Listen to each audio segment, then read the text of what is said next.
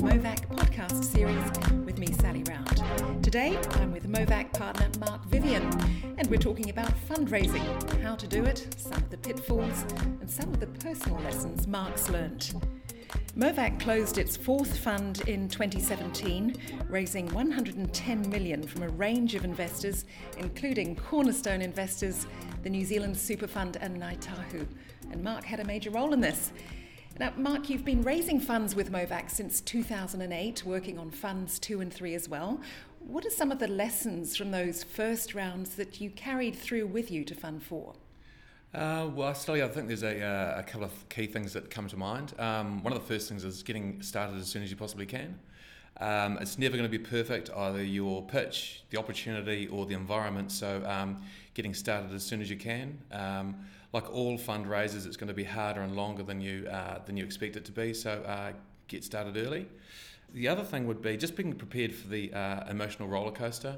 Um, you, know, you set out with good intentions, like all these things, they never quite go to plan.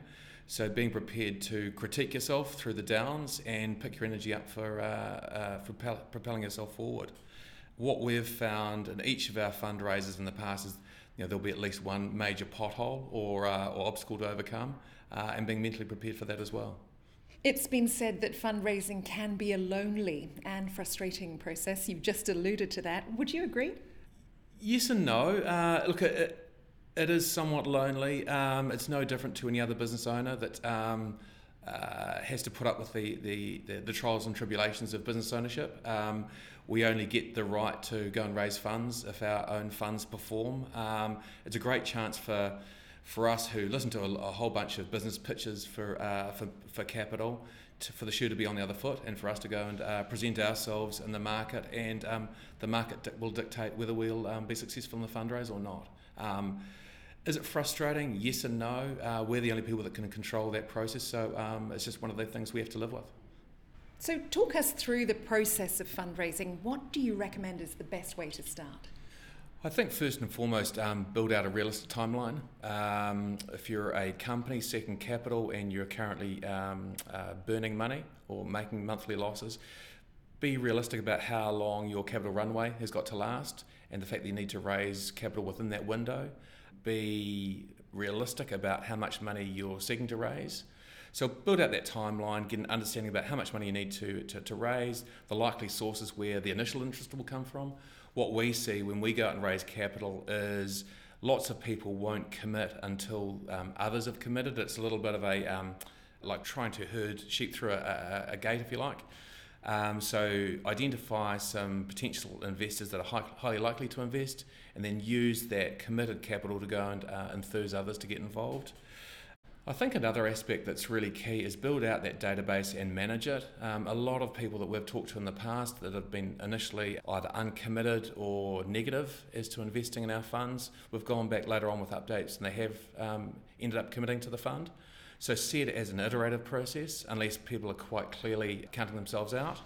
I think one of the key things if a capital raise is going to take a, uh, a large amount of time is build yourself out short term goals if the capital raise is you know six nine months long, that's quite a long time to keep yourself motivated without having short interim goals to uh, to, to dedicate yourself towards. And the other key thing is just don't, don't overthink it. As I said before, it won't be perfect. It'll never be perfect. Get out and road test both yourself, your pitch, and the opportunity. So, meeting with investors, obviously, you'd have to do that at some point along the way. How do you prepare for those? I think um, I mean the great thing about the internet is you know there's so much retrievable or findable information. Um, I think it's a basic common courtesy to do at least some background research on the person that you're meeting with, uh, whether it be through a general Google search or through the Companies Office to get a sense as to what types of things they've invested in or been involved with in the past, whether there's some sort of overlap with, with what you're doing and what you're looking to uh, to raise capital for. And it's a great starter for a conversation. Um, what I found out early on is the best thing you can do is get an investor talking early about themselves, their careers, and, uh, and their experience. And uh, how deep do you need to go into the background to, to really get an understanding of a potential investor? Oh, I, I wouldn't overdo it. I think a good sense in terms of their risk appetite, uh, the types of industries they've been involved with, um, uh, or companies that they've been involved with, whether those companies have gone um, really successfully or not. But I wouldn't overthink it. The best thing is to sit down with an open mind, ask plenty of questions, um, shut up and do a lot of listening. Now, I've read that you've said you cringe now when you think of some of your first meetings to raise funds. What did you do wrong, and how have you refined your pitch? Oh, look, there's um, there's been quite a few uh, meetings I'd like to forget. Um, I think common themes um, early on coming out were, were simply just talking too much. You know, one of the people involved with our business told me a long time ago that we were given a mouth and two ears in that ratio for a reason. Don't think of it uh, as a sell job or as a pitch. Think of it as a conversation. You know, open-ended questions. Um, don't, don't be defensive in any of your answers, and you'll get a good sense whether there's a connection with a potential investor or not relatively quickly. I've also personally found pitching to groups of investors somewhat clunky and impersonal. I far prefer a, a one-on-one meeting or, or, conversation. I think it's um, it is more personal for some people with investment. It's a, a very private activity that they don't like to um, to share with others, and I can completely respect that. It also in a one-on-one setting provides for a more um, free-flowing, less structured um, uh, interaction, if you like. Uh, the other thing that I learned really quickly is never ask investors for referrals. Uh, relating to the previous point, you know, it is a personal experience. Um, you know, you're not selling uh, a widget, um, you're selling an opportunity and a financial commitment. No doubt you've experienced setbacks and been knocked back during the process. How do you manage to keep up the confidence levels? Look, I think it's really important to keep confidence levels up. Um, the short term goals within that larger frame capital raise is really important. Um, at the end of the day, uh, the worst that anyone can say to you is a no. If you work on a relatively realistic conversion ratio, you will get a good number of people that are saying yes. You know, thrive on those yeses, refine your uh, your thinking around some of the no's, but you just have to keep on going. Uh, I think if you're if you're not resilient, you're not confident, um, and you don't like fundraising, you're in for a really challenging, difficult time. After the pitch, what happens then? How important is the follow up stage? Look, I think that's really critical. Um, what I like to do is finish any meeting or any session with a potential investor with some sort of commitment, either from them or from myself.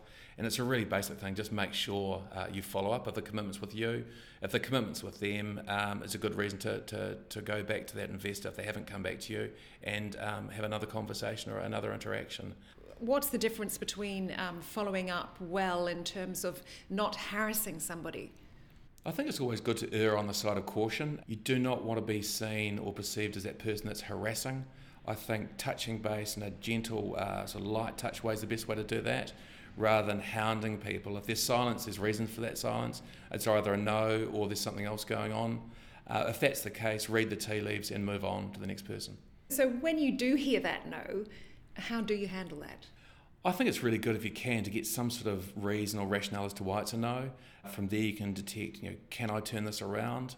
Uh, if not, take that feedback on board and, and, move on to the next. What about luck? How much a part does that play in getting investors signed up?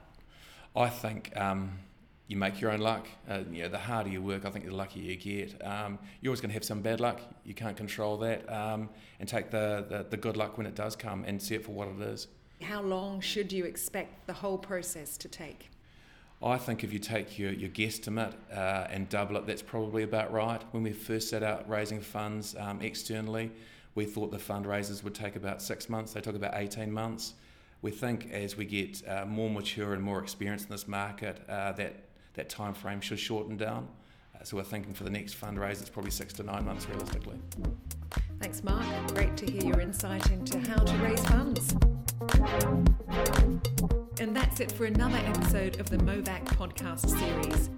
Next time, we'll be speaking to Pete Taylor, an Olympian and now an investment analyst with Movac.